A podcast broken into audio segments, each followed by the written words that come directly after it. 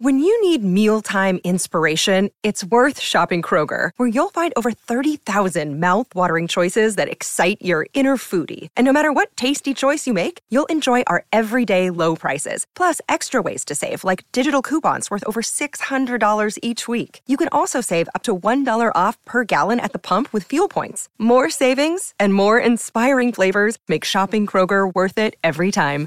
Kroger, fresh for everyone. Fuel restrictions apply. Another day is here, and you're ready for it. What to wear? Check. Breakfast, lunch, and dinner? Check. Planning for what's next and how to save for it? That's where Bank of America can help.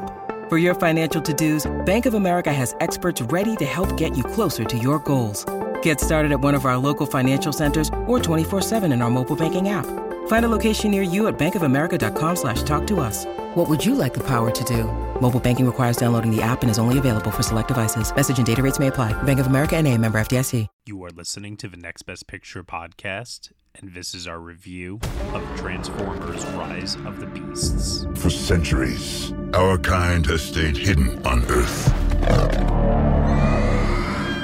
But darkness has found us again. Prime. This is about the fate of all living things.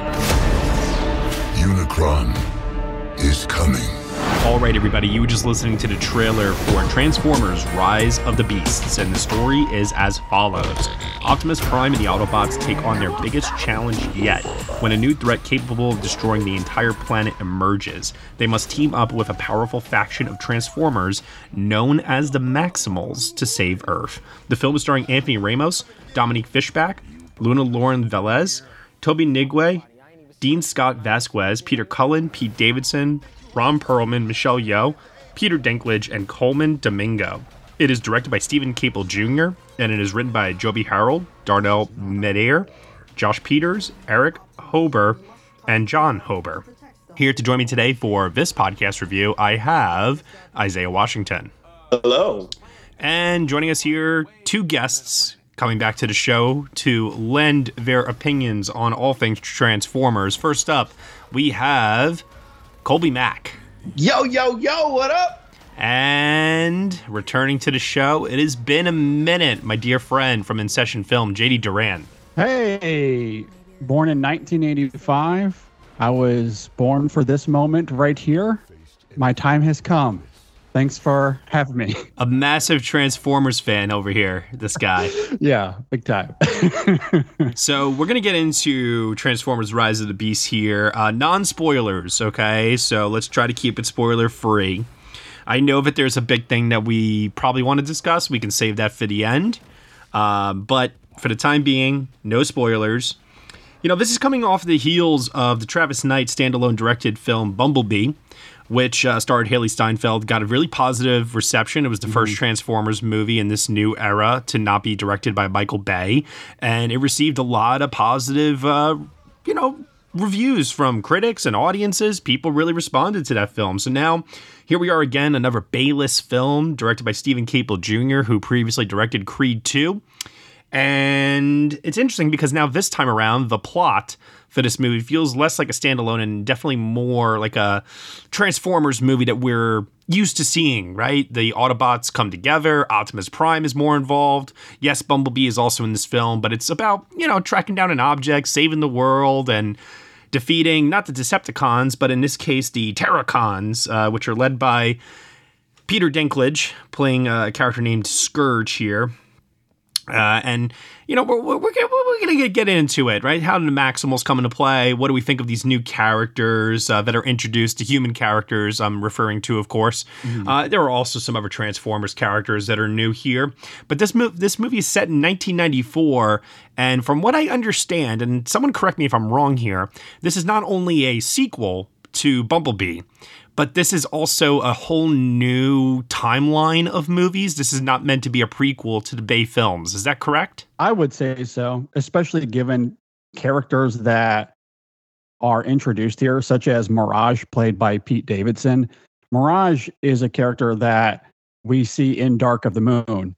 And it's not even close to the same character. so like no, no, totally different. Absolutely. Yeah, and not that the Bayformers cared about continuity at all, because that was the last thing on Michael Bay's mind when making those movies. But this seems like it's heading in a very different direction, especially given that ending, which we'll get to as you noted. Yeah, so I I think this is a full on reboot. That's what it seems to be to me. Okay, and that's fair. So, what do we think of this prequel, reboot, whatever the hell this transformed franchise has become? Isaiah Washington, we'll start off with you. General thoughts. What did you think of Transformers Rise of the Beasts? This was easily one of my least anticipated films of the year. Yes, I do have nostalgia, of course, when it comes to the Transformers. I used to collect the toys when I was a kid one of my early experiences when it comes to the theaters was the Michael Bay Transformers. My father used to take me all the time for every single film. But of course, as I got older, I realized most of those films are really not great. Yes, there are great spectacle to be had, of course, with Michael Bay, but it really wasn't something that I realized was as great as I got older and started understanding more when it comes to filmmaking. Of course, Bumblebee was a pleasant surprise, but I found that more as a, a spin-off in a sense and really didn't connect that with the original franchise that we got from the late 2000s to the early 2010s. I am surprised to say that I actually found myself enjoying this film a lot. And I might even say that this, in terms of the Transformers brand names and all the live actions, this might be the best one.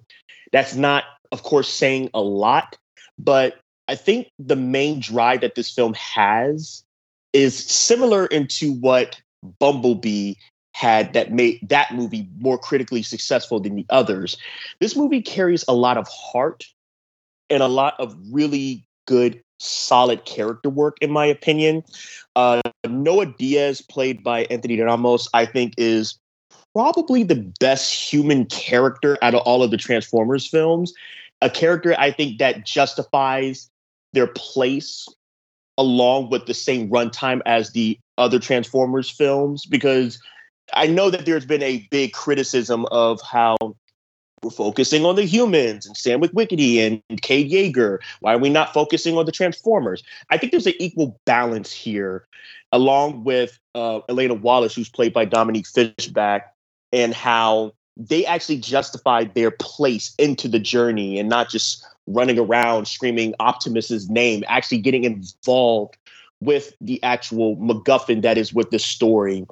The new characters were pretty solid, nothing exceptional here. You get pretty much your same character traits that you would get a lot within the other Transformers films. It is nice that they have their own personalities and I can actually tell which one is which unlike some of the others in the past film. Mm-hmm. I am proud to say that this was a very entertaining kickstart to the summer blockbuster season. I'm really happy. Okay. All right. Isaiah's opinion has been noted. Colby, what are you going to tell me? Man, I wish that I could speak in as glowing terms as my man Isaiah did. And don't get me wrong, like, I don't not like this movie. I actually quite enjoyed the movie going experience, but the more you think about the movie, the mechanics and logic of making this story work, the more you're like, ooh. however, however, um, what can't be erased is just that how truly dope it is seeing someone on screen who looks and talks and feels like you that's something that's really special and can mm-hmm add enough of the rose colored goggles or glasses, as you can say, needed to like really come around on this film. And I think the first act of this movie is quite strong because it's the most human part of the story. Like Isaiah said, yo, I, Anthony Ramos, he's not only a good actor, but I think he's the right fit for where they want to steer this franchise going forward. Um, and particularly playing off of Dominique Fish. Gosh, I, this woman is just so lovely. She is such an incredible physical actor because there's these little subtle things that she does in her performance that doesn't involve the text that is so emblematic of someone who understands emotion and how to translate that on screen um, without having to do really big things. Uh, God, I wish that the screenplay was there to really kind of match what these two leads are giving.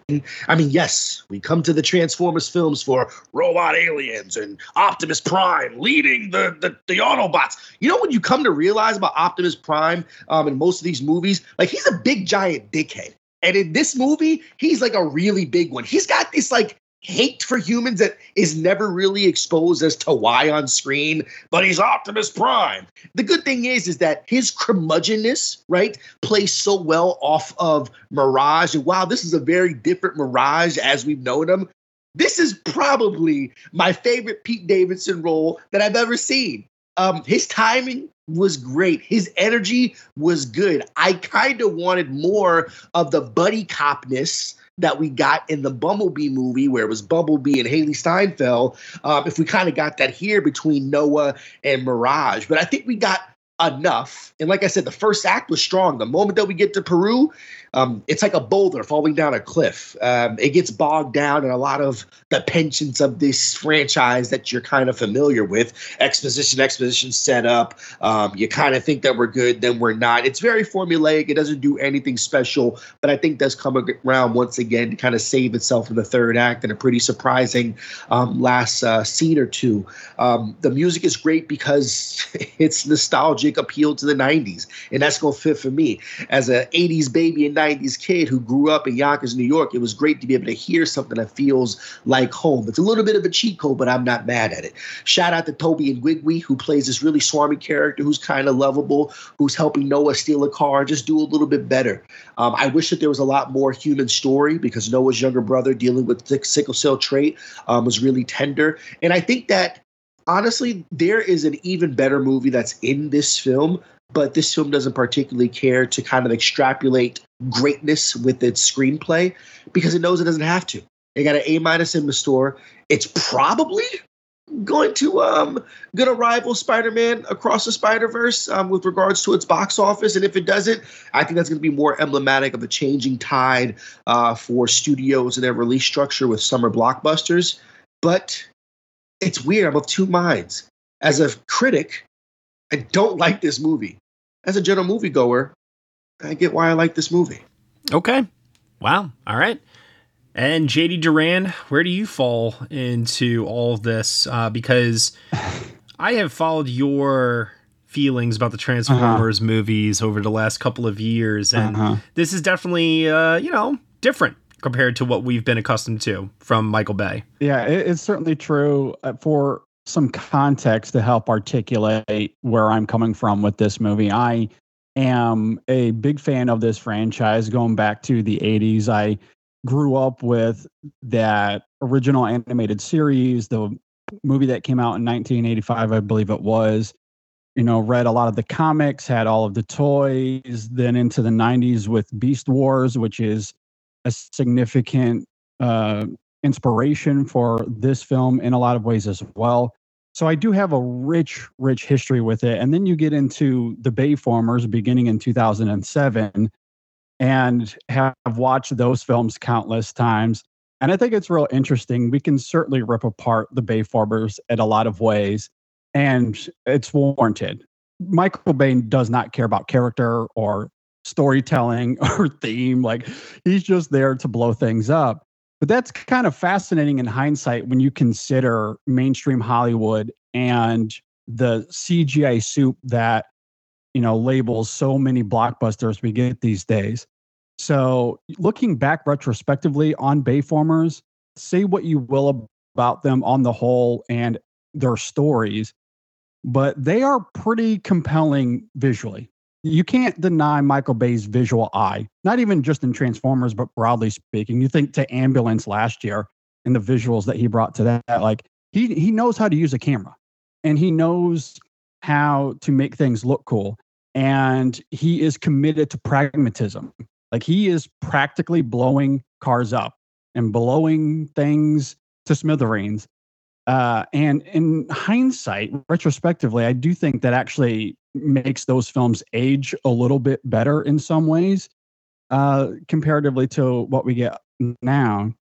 which is to say, like coming into this film, I, I was a little bit reserved, but hopeful for what this reboot could look like, especially given the Generation One uh, aesthetic of the the Autobots and the Terrorcons, and then we're bringing in the the Maximal characters, which I was I was as big a fan of Beast Wars as I was the animated series back in the '80s, and I know that's a little bit polarizing. A lot of Transformers fans don't feel that way, but um, like in the 80s, I was like real little. So like when I was watching those, I, I loved it, but I was like prime age when Beast Wars came out. So I was ready to love that series and very much did and owned all the toys and all that sort of jazz. So, um, so coming into this film with that in mind, you know, looking at it similarly to Colby. Like if I put on my critic lens, there is certainly things to knock about this film. The screenplay is thin, it is derivative. The logic of it is certainly uneven at times, but I do like the Noah character. I like how I like the writing of him. Anthony Ramos is very good here. Dominique Fishback is also great. Perhaps where I'll differ the most from Colby is I kind of love Prime here. Optimus Prime is a character that historically, like the legacy of him is that he is this gentle soul. He's a commanding leader. He can certainly be robust when he needs to be.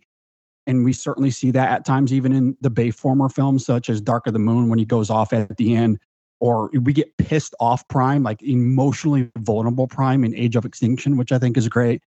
But he's also a character that is gentle. Like he's approachable. Like he he genuinely loves his brethren, and that comes through in the comics and in the TV shows, and of course in the movies as well.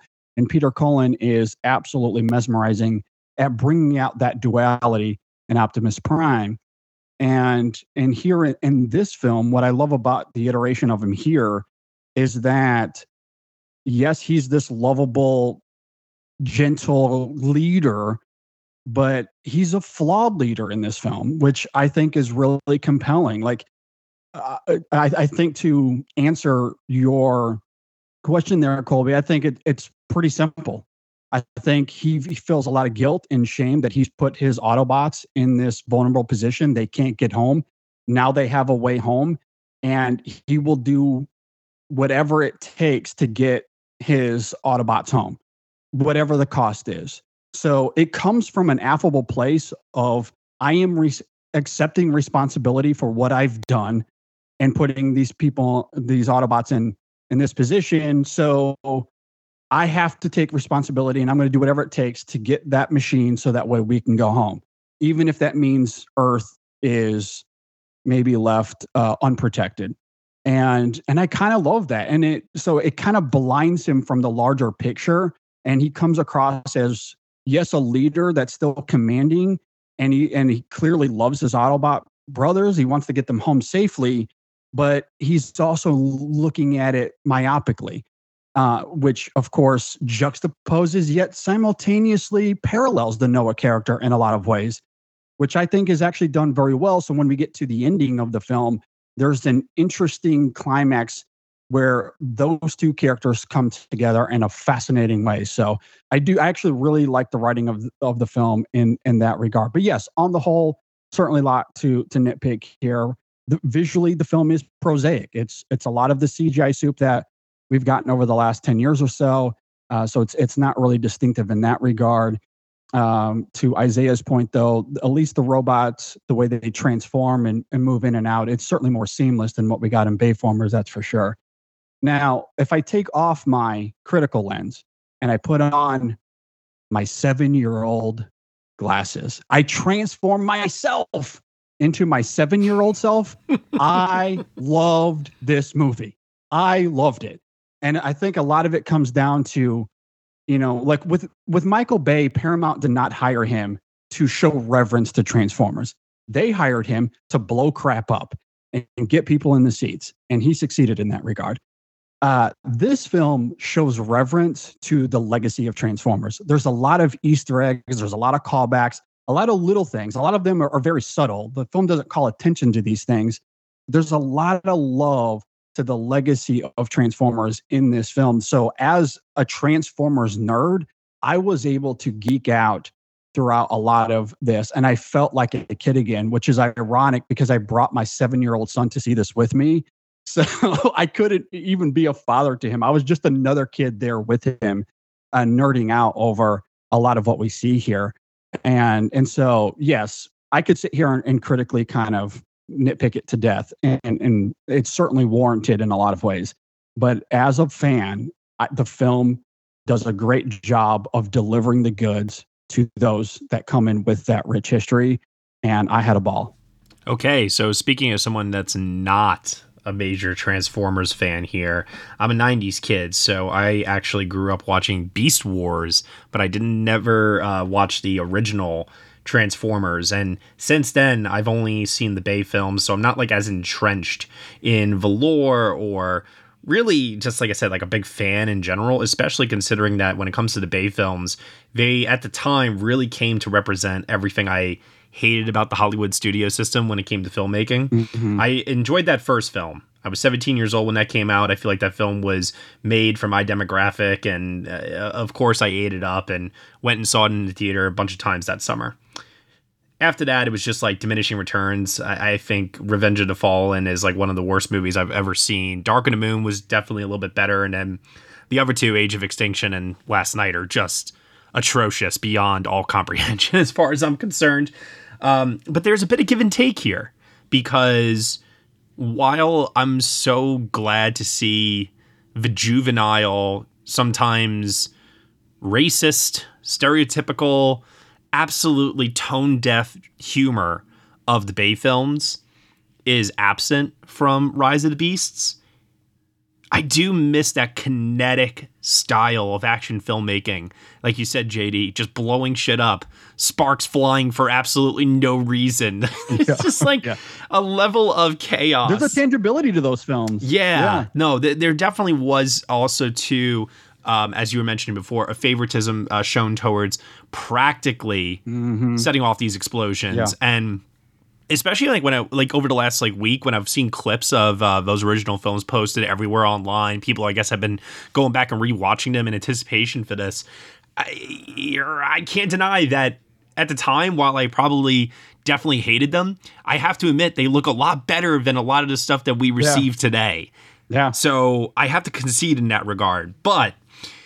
With Rise of the Beast, uh, like I said, a little bit of give and take here from me, where yeah, the action isn't as visually dazzling, but it's competent. It's solidly well done. It's not.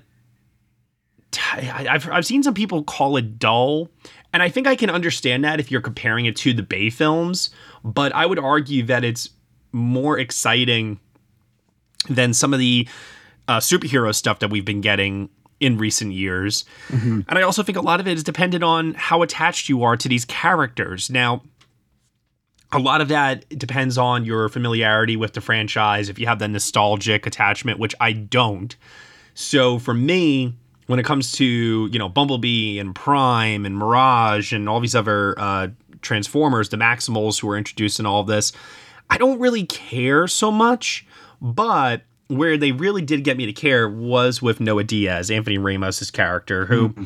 I, I, think Ramos is just a really phenomenal performer. And you know, he's so versatile, and I don't think that this is necessarily the strongest work of his career or anything like that. It's also not a role that I think allows for there to be a lot of depth and range, but just like with Fishback as well, who I think actually is given less material to work with, and yeah, I would argue that at times that it's I don't know. I, I do feel like that the movie almost includes her because it feels like they're obligated to and they really want to focus more on Noah more so than anything. But mm-hmm.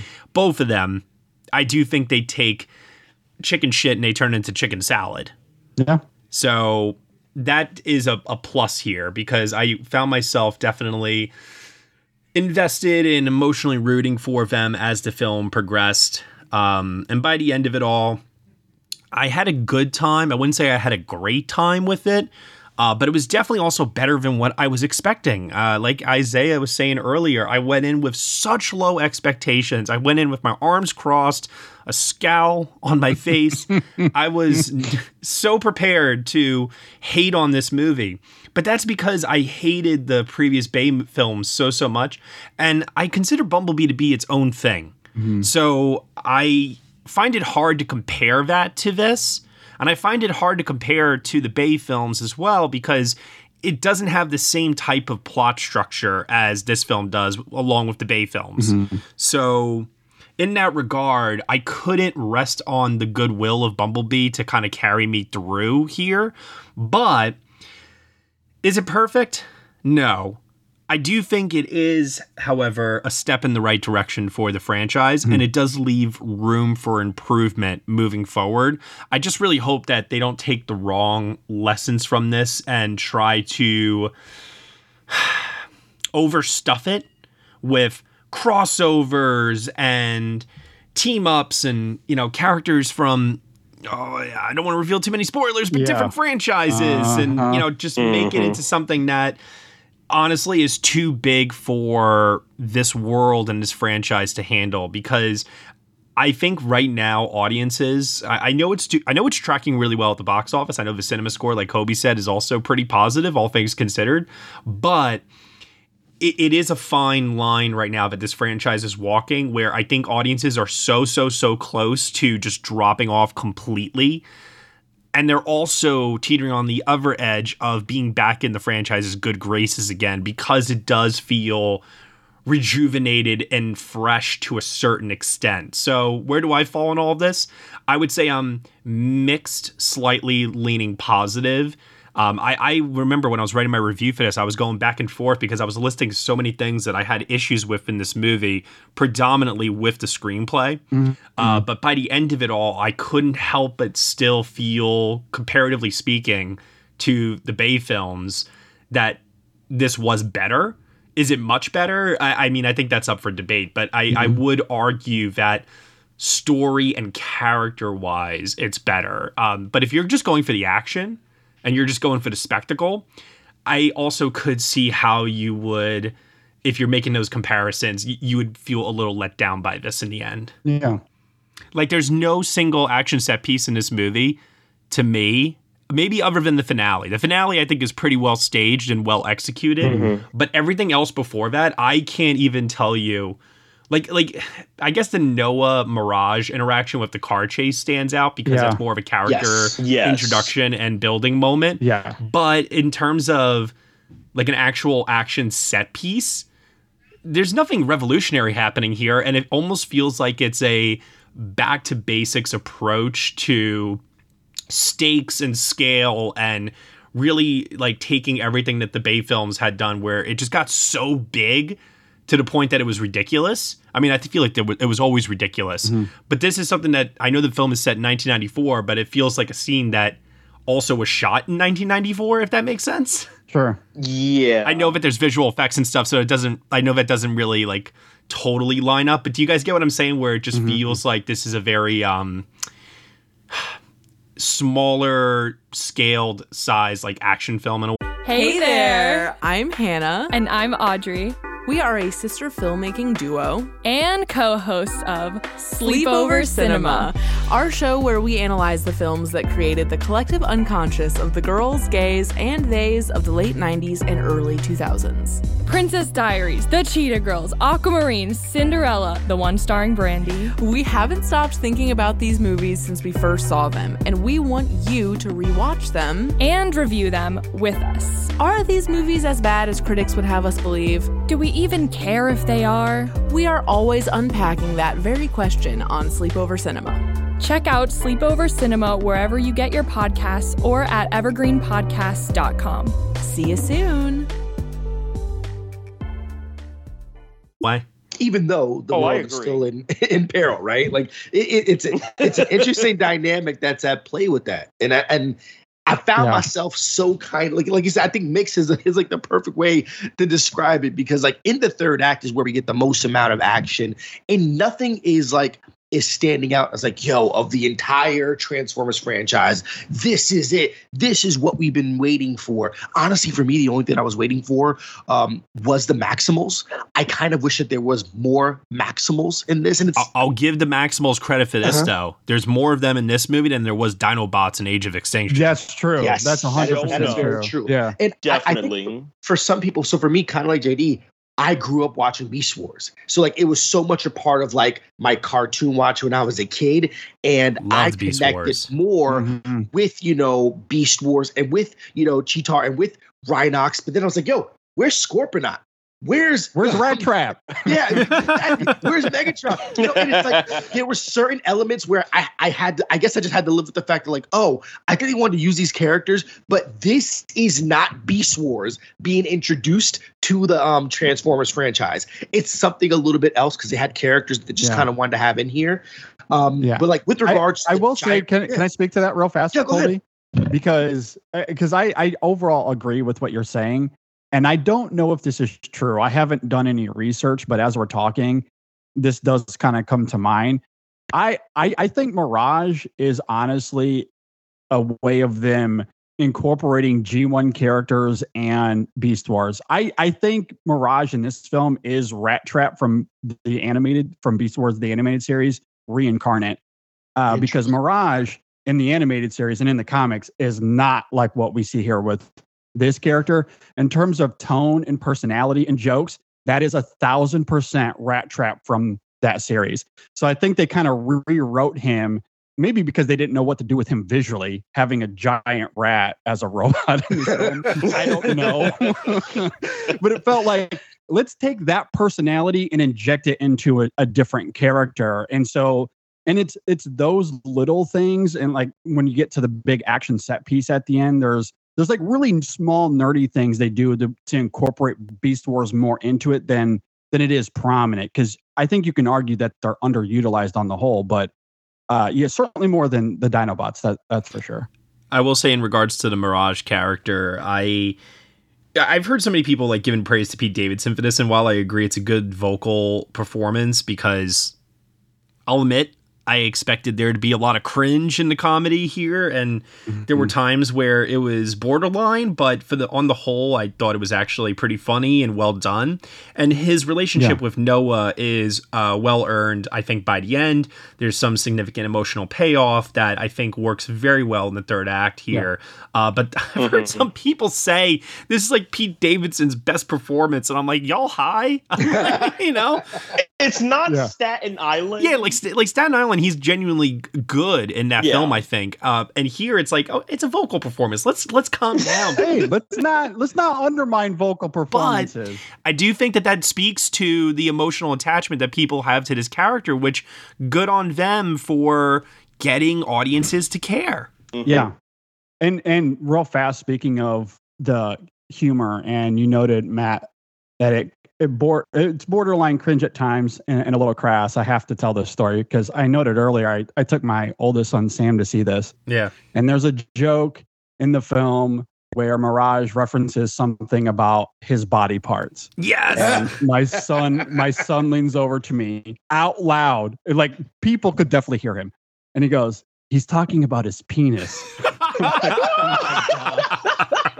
Oh oh, that's like, great. well, okay, it works for the seven-year-olds. It worked for the seven-year-olds. God, I love your son already. the crash. That, that probably was my favorite joke in the movie overall. I have to say, I laughed so hard at that point. mine was still from him, but he's like, dude, you were inside of me. Yeah, uh, yeah, yeah, yeah, exactly. Oh, that had my audience roaring. I loved Yeah. it. Yeah. I, I actually, I don't know if that's is that different than what I was thinking. Yeah, because that's what I was alluding to. What were you alluding to, Oh, JD? okay. yeah, the inside. Yeah, yeah. The the oh, moment Yeah, I'm talking yeah. about where, yeah, because he oh, he said, throws don't- Noah I won't like a tell- piece I of won't tell you equipment. which part of me it is. Yeah. He throws him like Yes. a gun or something. yes, yeah, yeah, Jesus. No, and, that, and that's why that's what made me want so much more. Because like in Bumblebee, particularly the connection between B and and uh, Hailee Steinfeld's character is so strong, and like I love Yeah. it. Wanted so much Yeah. more of that because I found that connection really worked. And I guess like my remark in regards to Optimus being a bit of a dickhead in this film is just like he's he's doing that thing that some protagonists do. It's like I am suffering because I'm just so mad that I put our position of our team here. He's definitely feeling the guilt. That's he is, sure. and Yeah. and it's like it to me. It comes across contrived because never in the film do we ever understand why. I have no idea what mission brought them there, how they got there, why, like particularly they had to be in hiding, the way that they were in hiding. It's like I, I I didn't know. I, I couldn't believe like the like truly the conflict that was building. Um, and then like once again, the more and more that I tried to understand the logic to this film, particularly the MacGuffin. I mean, yeah, there's going to be a MacGuffin. This plays a lot like you know a video game movie. You have some characters in certain parts of the world, and they're separated from each other, but they never explain exactly why. And then there's technology that just appears out of nowhere, where it's like, wait a minute, if that was always there, then why this? Then why that? So you have to like really really you know suspend a lot of disbelief to to make this thing work. But in the end if you appeal to your younger self you're like this is so cool. Because like i've wanted to transform so many times and to be able to see that in this film and i don't think it's a spoiler because i think it, it, it shows it um, on like the the, the uh, one of the trailers but like you get to see so much and it's been inside of the you know the movies. I forget the name of the character was but i mean little white kid little white girl they got their own little transformers and stuff like that and they were kind of like you know like these it's it, you know this came out the same time like around power rangers did and all we want to do is to get superpowers and stuff like that and like I, I i i loved it. I love the little stinger in the end so i'm glad for the you know for the setup. Um this definitely is not a it's not a horrible film like last night and age of extinction and i think that that's saying something. I mean, one thing that they did with Optimus Prime, this movie that I genuinely did like was I did enjoy that he's more distrusting of humans in this film, yeah. which I thought in turn set up a really good character arc for him and uh, with Noah of this I agree. mutual like shared respect and acknowledgement like towards the end. Uh, and then with mirage too um, just him wanting to be bros with noah. There's something really sweet and endearing about a transformer that just wants to be friends with another like human. And um, i thought that the way that that was all incorporated into the final battle. Like people are saying this movie doesn't like you know have stakes. And i can see where they're coming from in saying that statement because you know, especially with like, you know, the superhero genre where nobody ever stays dead and there's like no consequences to mm-hmm. anything. What this movie did do well, though, is it did once again get me to care about these characters, their relationships, and there were payoff moments that had the audience genuinely cheering uh, towards the end, Yeah. especially Yeah. with regards Definitely. to uh, Noah Diaz. I, I I looked around at my audience and I was like, this is working. Yeah. Say what you will about it, flaws and all, but clearly the audience is responding. I think what's fascinating about that character here uh, is that when when you consider his interactions with Noah, I I love that this film kind of detours in a way because historically, really the only character that has any sort of major interaction with human characters has been Bumblebee. Pumble, Pr- Prime to a certain extent, but Bumblebee is really the only one that's had relationships with uh, with the human characters when you consider Sam in, in the Bayformer films, for example, and of course with Charlie in the Bumblebee film uh, from a few years ago. And here they kind of detour. Bumblebee is put on the back burner, which maybe we can talk about. I kind of like how they handle him here. And instead, we get a new character, a new character that hasn't interacted with humans before. So I, I like how they they kind of change up the formula a little bit.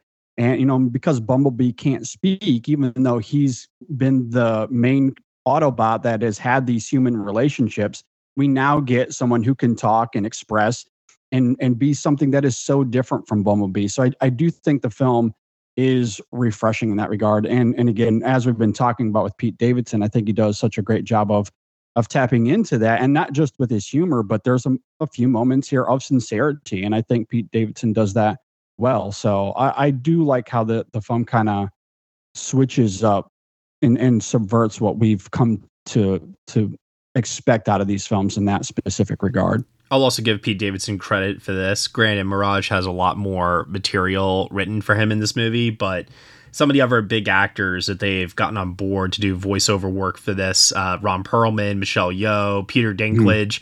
I, I, I'm going to say this for all of them, but Peter Dinklage especially. I, I can't think of another actor in Hollywood who has so desperately tried to get that bag more than Peter Dinklage has. Mm-hmm. He's mm-hmm. in the upcoming Hunger Games. This, this guy is, you know, Yeah. now in the like, like I said, the Transformers film. He's been in the X Men movies. Yeah. He's Get been in money. the Marvel MCU. like, dude, love it. get that money. You get that paycheck, Peter Dinklage. don't exactly. Post Game of Thrones. I mean, like, hey, I, I I understand. But at the same time, it's like interesting how I, I often wonder does he really care? Like, how does he feel about taking on like all these projects? I think for him, it is a, a means to an end because I do think he has more artistic endeavors that he wants to do and he needs this cash to fulfill those. Um, especially now that Game of Thrones is over and those reoccurring paychecks are not necessarily coming.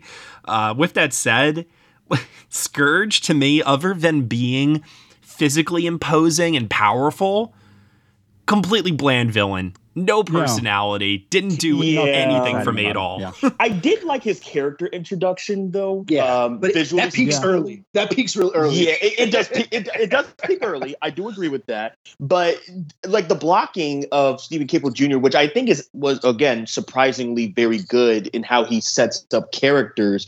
I kind of got like this, like in the woods horror type of aesthetic for like yes it was only for like 30 seconds but i did appreciate like how this is a menacing character. He may not be mm-hmm. megatron but this is a character who is very much capable of slaughtering all of these autobots Mhm. and, and like if it's possible and i did that's why i did feel the stakes a little bit compared to this to some like mcu or dceu movies i actually did feel a little bit of dread for some of these characters and especially within that, that opening sequence and it, it was effective Well, you can argue that Scourge is much more effective than Megatron. And I, I won't give away the details. I'll, I'll avoid the spoilers, but he kills up to at least three enemies here.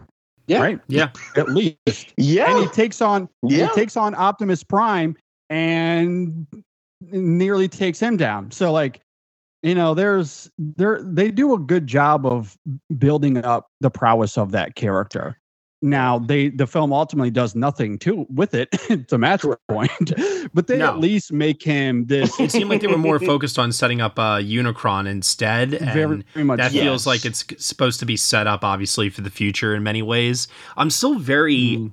hazy on Unicron wants to devour planets for enjoyment, for nourishment, and then if so, like, what's the end goal here? Because That's literally it. It's. I think that's it. No, that's it's, and it's that's like a him in the Galactus comics too. character. Yeah, I was very, very unclear on. Okay, so you want to devour planets, but what are you going to do when there's no planets left, buddy? you know, like, Well, so that, gonna that's the die. thing. So what you have to understand that is that with the transwarp key, you are in in into a number of universes with infinite planets for consumption. Thank you. I appreciate that explanation. Can I also just say too that transwarp key is such a hilarious term because every time they said it in the movie, I just kept saying to myself, "Let's do the transwarp again." I, I- mean, I will- hey, it's a better MacGuffin than the nuclear seed in Age of Extinction. I'll take it. you know, I, I remember even in the first Bay film, it was like, "Sam, we need to get to the cube." Now it's like, Yeah. "Noah, we need to get to the transwarp." That's that's all of them from a plot yeah, it's like the same thing over and over and over again. It, it thankfully the Yeah. character work here is stronger, and that's what sells and carries the film across the finish line for me, just barely, but it does get the job done. And it reiterates something that I've said on this podcast over and over and over again: that if you have strong enough characters that you care about, even if the visual are uh, visual effects are flimsy, even if the comedy doesn't necessarily land, all this other stuff and the story, you know, here, yes, it's kind of derivative, but it's competent. It's nothing special and it's nothing new or unique to this franchise, but it's a tired and worn out formula that they just kept returning to again, and it works. It works. Mm-hmm.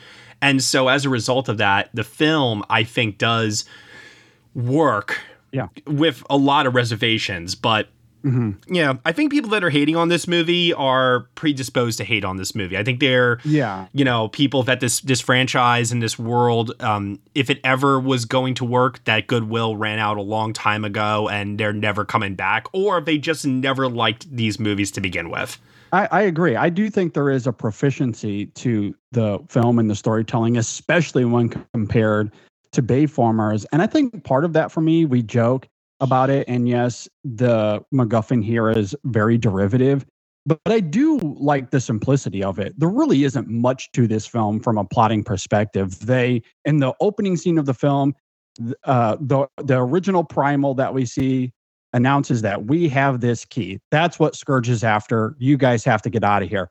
That's it. They go to Earth. The whole movie is them just going for that key. That's it. This film is not overly complicated. They keep things very simple to allow the screenplay to tap into other nuances, as we've been talking about with the Noah character, uh, with Prime, uh, a little bit of what we see with uh, Alina here as well, Mirage, and everything that comes with him as well. Uh, it's it is uneven, but I think there is a proficiency to it that we haven't really seen in this franchise, Bumblebee aside. And and I I just love the simplicity of it. It you know it, is it a banal MacGuffin? Absolutely, but I also don't care because I don't go to these movies to and and expect to come out going. You know what? That was as good as Moonlight. The nuances and the depth was there. Like I don't I don't really expect that. Now, I'm not saying the criticism is invalid, it's certainly valid, but I think the film does a good job of keeping things contained and simple so that way other aspects of it can come to the surface and and we can have fun with the film. And I, th- and I think it is overall effective in that. Now, I will uh, say this. Uh, I may or may not have gotten a little sleepy in the second act of this film. Oh, no yeah, I, I didn't actually fall asleep, but I did. But I did find my mind like wandering, and I wanted to know if you all felt that too. I don't believe that, Matt, because you don't sleep. That's true. Sleep. I refuse to believe this. but but in all honesty, though, did you all feel like the first act was strong because of these character introductions? The third act obviously contains the no, final it, battle. It definitely gets a little middling. What was going on in that second act? Because it did start to lose me you know, it's just like a lot of other action adventure movies. Like the 2nd mm-hmm. act, it, it, this film believes itself that these characters are kind of like going through some moments, and just because there's soft dialogue and I guess like a little more tender, like written interactions between each other, it's supposed to elicit this false emotion, in my opinion, because you didn't do the rest of the legwork to be able to flesh out full like character arcs. So there's not a lot of action in the entirety of the second act. There's a chase scene, but it really kind of doesn't make sense. It's like, oh, this really isn't here. I'm like, oh well, all right, well, that was pointless, you know. Um, but it's it was.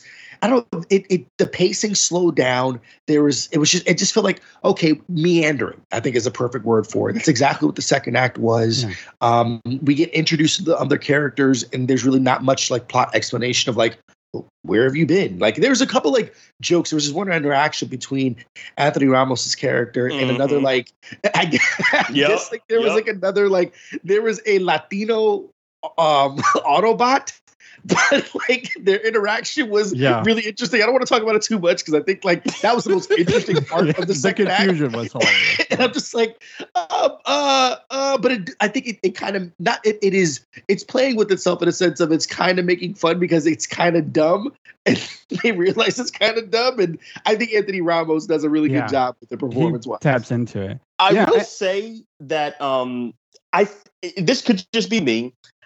I do feel like that was kind of a addressing of a lot of the criticisms that happened with Michael Bay films. Because, of course, to you, Matt, you were talking about how it had some racial. Whoa! I didn't even realize that. So you just said that. that that's oh a, wow! That's a theory. That's a theory. It's just okay. Theory. But that's just how I took it because there was like I'm not going to go too deep into it, but like of course some of their oh. dialogue it just kind of felt like are y'all addressing this? Okay.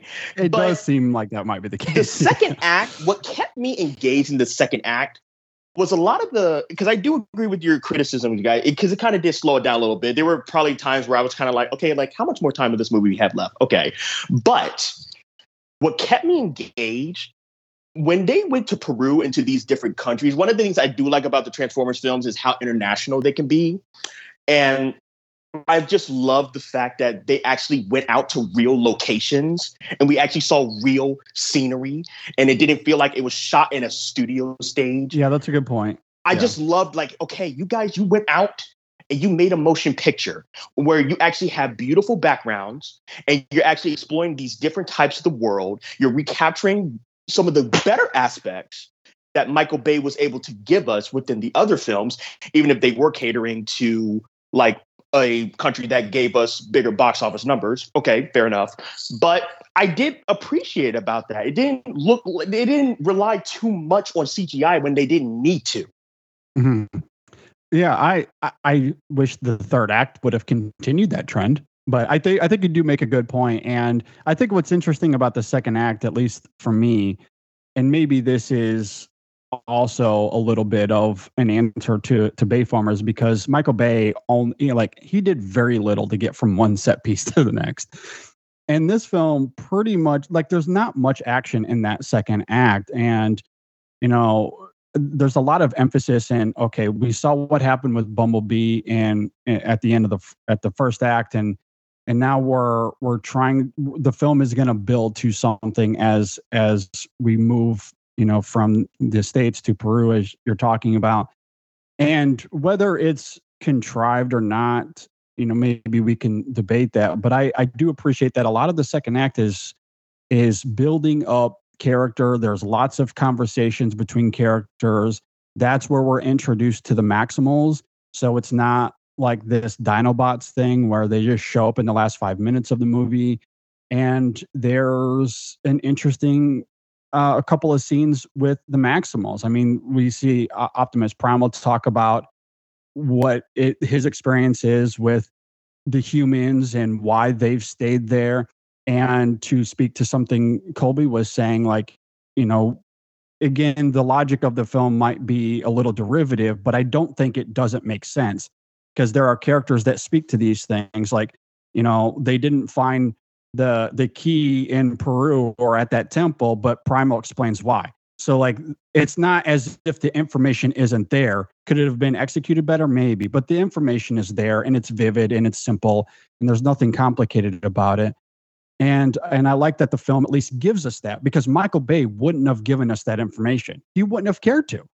And this and it's little things like that that add to the proficiency. Then there's everything we see with Airazor and the stakes that come out of that, and uh, an interesting little moment between Primal and Airazor with how all of that crystallizes, especially if you watch Beast Wars all the way through and you know the relationship between those two characters there.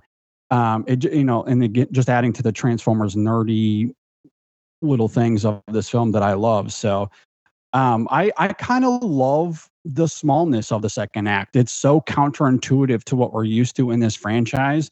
And I think is somewhat necessary because the third act is essentially one giant set piece. That's more or less all that it is.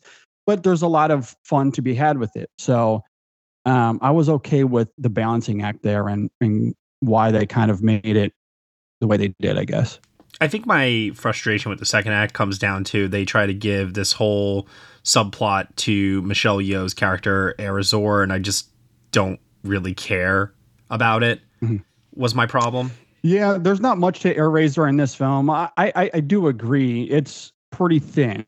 You're right. Uh, right. And and maybe maybe my thought. Well, I come at it from two angles. One, again, the the callbacks, the way they utilize her in terms of like if you've seen Beast Wars and you know the lore and the legacy of that character, there's some fun little, you know, nerdy things there. Uh, at, at the same time, like I also feel like if this was Michael Bay, that character would have been handled also very differently, and I, think even more underutilized. So fairly or unfairly, I also kind of keep wondering what this would be like in Michael Bay's hands. And I always go back to I think what they do here is, is certainly more proficient, even if underutilized and thin as it is. And I don't disagree with that, but I don't completely dislike it either, I guess. That's fair. Let's get over to final thoughts. Things that we haven't mentioned or something you want to reiterate. Kolby, we could start off with you. Yeah, yo, shout out to Colman Domingo's voice as Unicron. I think we pointed out that another actor who's just getting paid. yes, yes. You yeah. know what? It's like I, I'm glad that in this film the voice performances were, were a bit more distinctive than what I feel like I've received in the past. Um, I like the voice actor, um, you know, that that that did uh, uh that, that did Scourge. I did not like Liza Koshy as uh, I don't even know They they don't even. I don't even know if they really mentioned her Autobot name. Um, yeah, her, RC. the motor- yeah, she says it at one RC, point yeah, in the there we go. Yeah, I was like, ah, Yeah. ah, ah, that didn't really work for me. I wish that there was a lot more that we got of the Maximals. I feel like Cheetor and Reinhardt barely had any lines. Um, they were only transformed for like a few seconds on screen. I'm just like, oh, Yeah. wait, this whole Yeah, movie for much. this. And then like, and I don't, Yeah. I'm, I'll never forget like growing up as a kid, like my mom like mimicking the way that Optimus Primal would transform in Beast Wars because he looked like he was breakdancing when he transformed, and I was hoping that they kind of do that. it was always so interesting, and it doesn't happen here. But his his his transformed form is pretty cool looking here. So I did like that, uh, like that Uh. character design, and um, yeah, I'll say this: a transformation that Anthony Ramos um, uh, has looks way better than Ironheart in Black Panther 2 Wakanda Forever. Mm, Okay. okay. All right. You're not wrong. You're not wrong. Well, let's see if you're wrong about anything, Isaiah. Final thoughts to you. All right. Um, I got a lot, so I'm just going to try to get this out as much as fast as I can. Chris Diaz, the younger brother, probably one of the better child acting performances I've seen this year. I loved him. Dean Scott, Bagley, I think was amazing. And I'm only saying this because we didn't really need a lot of her character, but I kind of wanted a little bit more of the mom, Lauren Lewin uh, Bellas. Um, now I get that, of course, this ain't Spider Verse, and I get that the mom character isn't as big of a narrative within this film, but that's just like an actress that I've really grown to appreciate over the years. Kind of wish we got a little bit more. I, I agree with Kolby with like I think what the brother had sickle cells or something. Sickle cell anemia. Sickle cell? Correct. Yeah. Yes, yes. I wish we got a little bit more of the family aspect, just like five more minutes again, I guess, but it's okay. I did like that the brother was utilized as a motivating factor for Noah to make money and to try and find a job and Mhm. you know that like Mhm. that that really made his character likable. Ye- yes. Yeah. Yeah. I definitely agree. I do think that the film's action set pieces are good and competent enough. At the end of the day, Michael Bay, what he did in those earlier films, especially with Dark of the Moon, say what you want about those films narrative wise, but those action set pieces, in my opinion, go back to 2011.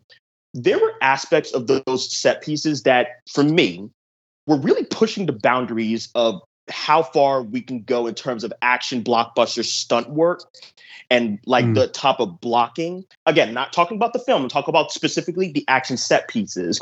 And that was a very high bar for this film to make. And I think that Steven Caple Jr. did a good job. Like they were well blocked sequences to where I can remember them. I think that this film is somebody said it earlier, competent.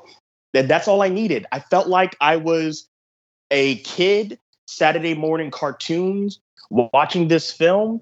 I had a good time. It was entertaining. And the third act really did leave me wanting more. I wanted more after the last like 25 minutes of this film. Okay. Mhm. JD, what about you? Final thoughts? Yeah, I uh I do want to speak a, a little bit more to uh the the Transformers characters because Kolby was talking about RC and how she's underutilized here and I don't I don't necessarily disagree with that. I think what's uh, you know maybe a little bit disappointing or maybe this is just a little bit of the give and take when we compare this to to Bayformers and uh, I feel like we keep going back to that but it's also kind of hard not to. And you know, earlier I was talking about the proficiency of the storytelling here. There's more of a seamlessness overall. This is way less disjointed than a Michael Bay Transformers film. And and I will take that on the whole. However, I, I do think in addition to the practicality of Bay's filmmaking, which we've talked about as well as Isaiah was just talking about, the other thing I think Bay gets right or that that I found compelling compared to what we see here with characters such as R- RC or as you were talking about Matt with Airazor, I think Michael Bay did a good job of injecting some personality into the Transformers characters. Even though Bumblebee was primarily the one that interacted with the human characters, aside from Prime from time to time as well, um, I do think the supporting characters, the the Autobots that are just lingering there that don't interact with human characters, at times they are much more compelling than what we see here when I think of Ironhide in the first three or John Goodman as Hound. Say what you will about Age of Extinction, and I probably like it a little bit more than you guys do. But John Goodman as Hound is hysterical. Like he's going Preach. for it. Like he he he's not there just to have a bag. Like, and maybe part of it is he's like, I want to be guaranteed so many lines of dialogue because he's featured heavily in that movie, especially once you, that film gets to China. He's the only thing compelling about that film in the third act. And he's really funny. Uh, I love him. I, I think Crosshairs in that film has a lot of personality as well. Uh, Mirage and Dark of the Moon has a lot of personality, very different than what we get here. So, you know, Ratchet at times I think is is compelling you know and so michael bay emphasizes that in his films. He lets those characters speak. He lets he lets them have uh, you know these these moments of levity that are mostly missing here. You know this is this is a mirage movie and a little bit of a, a prime movie for for sure um, and that's pretty much it. You know, we get a little bit with Optimus Primal. And as I noted earlier, I do like that. I like the Airazor stuff, but it is on the whole, comparatively to those other characters in the Bay films, it is much smaller and, um, you know, a, a, little bit more middling. Um, so I, I, have to give Bay credit there. I, I do wish that this film utilized its supporting characters a little bit more. But on the same token, does that mean if if this film does that does it take away from the noah character and his arc here or anything that we get with elena? I i don't really know. But ultimately this is a screenplay as we've also noted isn't trying to win oscars. Uh it's transformers. So you know it it's oh it's going to be what it's going to be. And and on the whole you know maybe maybe what i'm saying here is that it goes back to what i said at the beginning of this. There's things about it that I like. I do like the nerdyisms and the reverence this film shows, but you know, if I'm putting on my critical lens, it's also going it's it's uneven, and I, I don't think there's any denying that for sure. Uh, but you know, I, I did have a lot of fun with this movie. I did have a lot of fun with it. I, I I like what they do with Prime. I like what they do with Noah, and the way they inject these little subtle transformersy things I loved. For example, and I won't I won't give the details away, but there's a line from Primal in that third act that when he said it, I I I, I looked over at like Sam almost clutched me because he could feel me like having this out of body experience. like he could, he could, feel me just geeking out on such a hard level. He's like, "Oh my god, what is happening here?" Nerdgasm activated. yeah, exactly.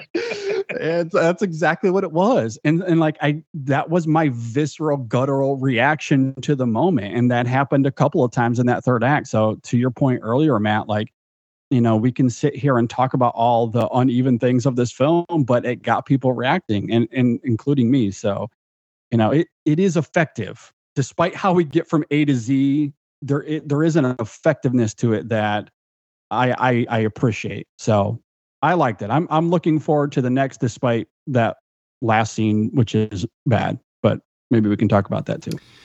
Okay, so for my final thoughts here, I, I, just want to say, JD, you saying it's a Transformers movie is like the equivalent of Larry. I'm on Ducktales. yeah. Yeah. yeah. yeah. um, okay, a couple of a couple of notes here I wrote down during my screening. Uh, Twizzlers. Uh, yeah.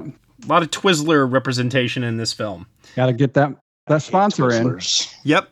Nothing as bad as the Bud Light commercial in Age of Extinction. Oh, so brazen.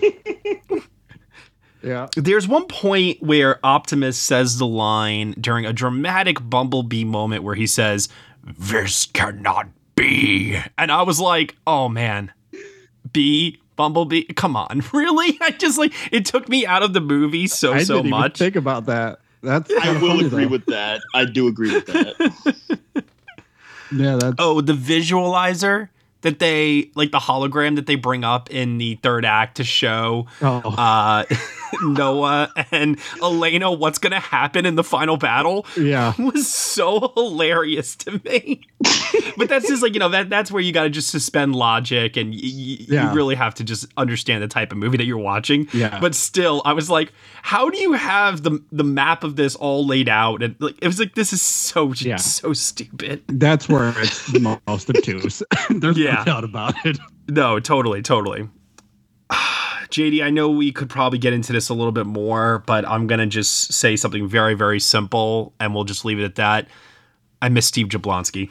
Oh yeah, you know what? It's it's funny that you say that Yeah. because we didn't even mention the score once here. That's because there's nothing worth mentioning. There there really isn't. And honestly, the most enthralling the score is, and again, I won't give details, is when it invokes Jablonsky. Yes. That's when I this agree. film is at its best in that regard. And and it's it is uh, yeah. I mean, I love Jablonsky. Obviously, I wrote a lot about him at InSessionFilm.com this week. And yeah, I mean, I, as much as I liked Bumblebee, Bumblebee was great, but you know, I, I do miss the the urgency and just the dramatic tension, the poignancy at times that he brings to those movies. I mean, he's by far the best thing of the Bayformers, and I miss it. I miss it a lot. So overall, for me, um, I guess I would rank it personally my third favorite, give or take. I, maybe I should rewatch the first film again. Bumblebee is still the best in my opinion, but it's hard to compare that, like I said, to all these other ones. I yeah, I would say it's like fighting with the first film, and you know the bar is so incredibly low that it's not really saying much. Um, but Yeah. Maybe before I get into a final, no, let's do final grade, and then we can just give final comments on the ending. Um, my my my final grade for this out of ten, uh, comparatively speaking, based on the other films of the franchise, it's a six out of ten for me. But it's like such a weak, weak six. I, I was really, really teetering between a five and a six here, uh, but I ultimately landed on the six mostly because the film did. Um, and Bumblebee too, to a certain extent. Like I like I do have a, a bit of promising goodwill that I'm carrying with me into the future. I might retcon this uh, later on, depending on Yeah. where they go with these uh, sequels. Sure. But for now, uh, like I said earlier, it's a step in the right direction. Uh, JD, what about you? What's your grade out of ten? Uh, I'd probably I'm in that six range too, especially if I'm just looking at it critically. But I, I th- this film shows reverence to the legacy of franchise of Transformers in ways that we haven't seen yet to date. So if you have a rich history with it, as I do, I think this border this is more like a seven uh, out of ten is kind of where where I am. But yeah, if you remove that, if you don't have those same feelings that I do, then yeah, I, I would definitely put this in that five six range. Okay, Kolby, what about you? Fi- uh, what's your score out of ten?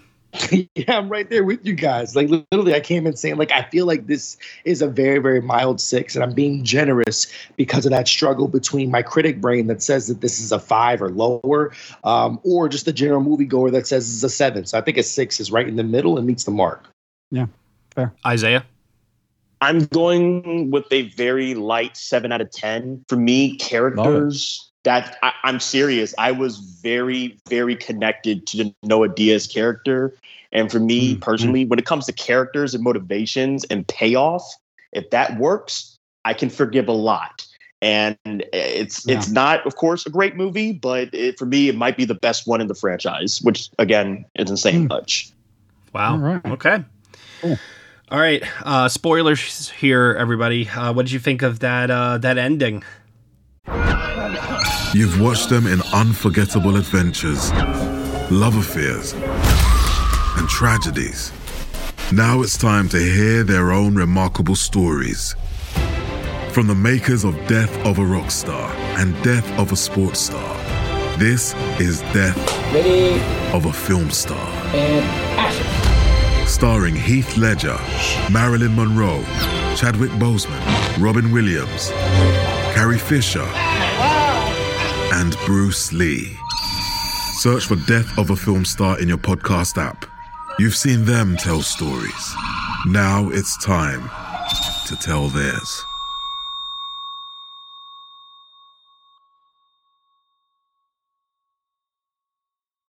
Did not like it. So you guys were aware about like the announcement made about this before, though, Yes. right? I, Okay, it I have ago. not followed. Actually, I did not remember that at Oh, all. okay. Yeah. Yeah, I- Yeah. you know what it is. I just don't care enough about this franchise anymore, so I definitely missed it. Um, even when it was announced, I was like, "Oh, that's surprising," but still, I was like, "I don't care." People in my audience went insane. Now they were reacting like it was the second coming. It was insane. Like I, I looked mine, too. around me, people Yeah. had their hands in the air. Me People too. jumped out of their seats. Yeah, you would have thought they said it's the Avengers Initiative. Right. Um, I mean, in a way, I mean, that's what it's essentially functioning as. Yeah. So, for people that don't know, and I guess want to be spoiled, uh, basically they've announced that G.I. Joe is going to cross over with the Transformers uh, universe, and that's what Noah now has a job at. At the end of this movie, he gets health care for his uh, little brother. Michael Kelly's there, just doing Michael Kelly things. and, you know, the only thing I could think of walking away out of the theater after that announcement was okay, that's kind of cool. But you know, it'll be even cooler if we can get Dominic Toretto and, and the and the gang I mean- together to uh, drive the I feel like Transformers that's cars. what it needed. I remember right. I I wrote up a treatment for um, a crossover film called uh, Furiously Transformed, where essentially they remember meet up in San Francisco, and like and it works out Yeah. so well because like that's ultimately what you know They what should Vin do Diesel that. wants. He Yes. wants to turn like essentially. I needed Dom to die and have his spirit infused with the All Spark. No, no, no, and then he becomes an Autobot. You know, like that's perfect. Like I, Honestly- I'm down for it. Yeah, at this point, I, I'm would just for it. need a Yeah. I would just need a shout off between Dom and Optimus. I just need to have that happen.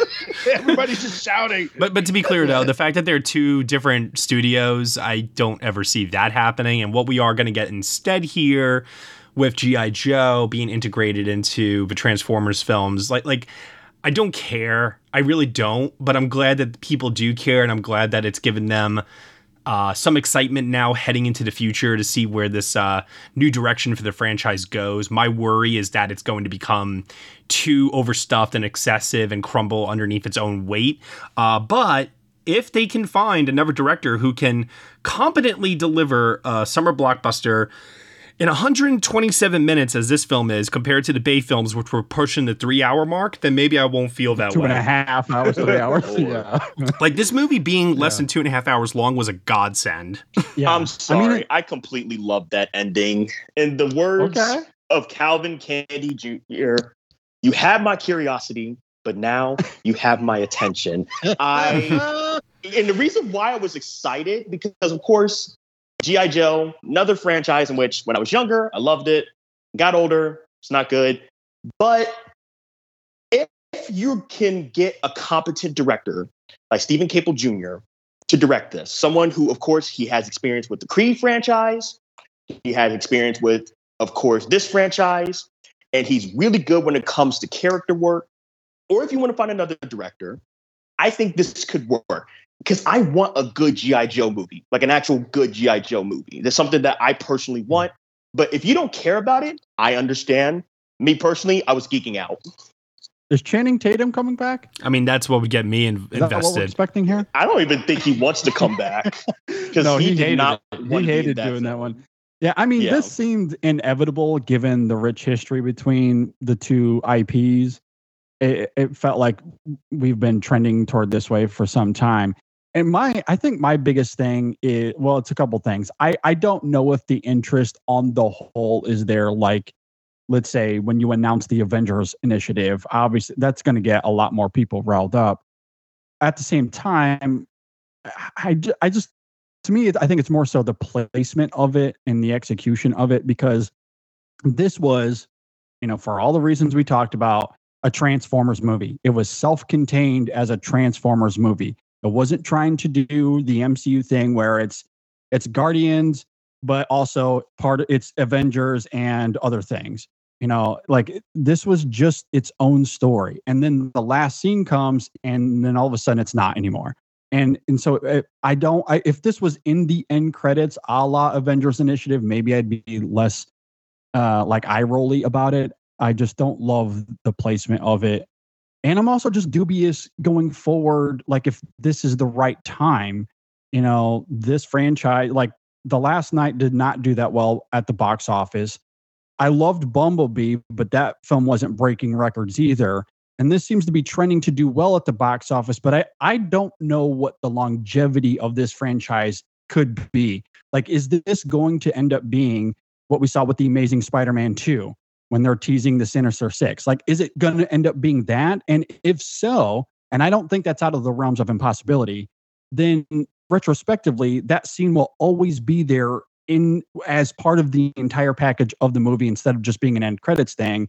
And, and then always linger there in some sort of awkward what if and and so I, I just don't know if that was the right move right now anyway I completely agree with you, JD. Uh, for the sake of time here, because I know you have to run, mm-hmm. um, I'll just uh, make one last note here before we do outros, and that is in terms of the film's Oscar potential. You know, the Transformers films have been nominated for sound and visual effects Oscars in the past, but given, as we've been saying now for a little bit here, the interest in the franchise, its place within pop culture, the critical reception to it, it's no longer a flashy new visual effects like revolutionized uh, you know type of property anymore like the first film was when it first came out. So um, i see zero oscar potential for this film overall. I agree which is sad. I like the sound work. And with that said Kolby thank you so much for joining us here. Uh, where can they find you on the internet? Yeah, you can follow your boy. I'm on all the socials at Kolby Told Me. That's K O L B Y T O L D Me on Twitter and IG. And when they ask you where you heard it from, you can tell them Kolby told me. Awesome. JD Duran, where can they find you on the internet? Uh, InSessionFilm.com. You can find us on all the social media platforms, including YouTube now. We're doing video if you haven't listened to us in a while. And I'll, i want to be a little selfish here. We mentioned Steve Jablonsky earlier. I wrote 2,000 words on Steve Jablonsky's scores from the Transformers films this last week. So if you want to hear me geek out or read me geeking out about Jablonsky's score, I would appreciate you checking it out. I put a lot of time and effort into it. So again, you can find that at insessionfilm.com. And thanks, Matt, for having me. I love being here and talking Transformers with you guys. We appreciate having you too, and I uh, co-sign what you said about that piece. I really, really enjoyed your thoughts on Jablonsky's work, and uh, as I mentioned earlier, it was solely missed here. And those scores mm-hmm, are mm-hmm. much, much better than I think people remember. And yes, uh, maybe in some cases the only redeemable aspects of some of those uh, Bay films. Yeah, yeah, hundred percent. Yeah. All right, and uh, Isaiah Washington, where can I find you on the internet? You can find me at Isabod13 capital I on Twitter and you can find me at Next Best Picture. Thank you so much, everyone, for listening to our review of Transformers Rise of the Beasts here on the Next Best Picture podcast. We are proud to be part of the Evergreen Podcast Network, and you can subscribe to us anywhere where you subscribe to podcasts. Be sure to leave us a review on Apple Podcasts and let us know what you think of the show. We really appreciate your feedback and your support, which you can also lend on over at Patreon. For $1 minimum a month, you'll get some exclusive podcast content from us. Thank you so much for listening as always, and we will see you all next time.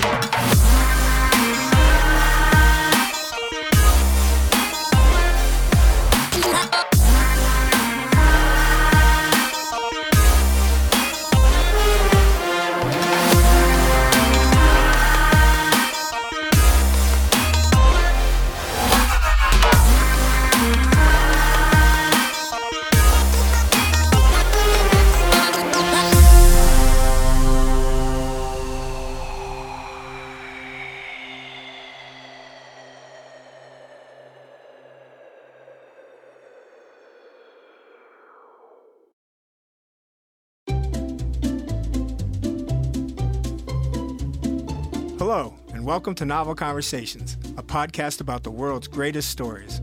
I'm your host, Frank Lavallo, and for each episode of Novel Conversations, I talk to two readers about one book. And together, we summarize the story for you.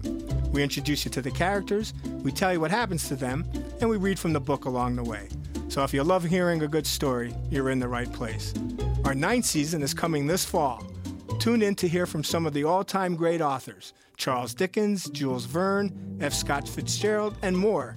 Subscribe to Novel Conversations wherever you listen to podcasts.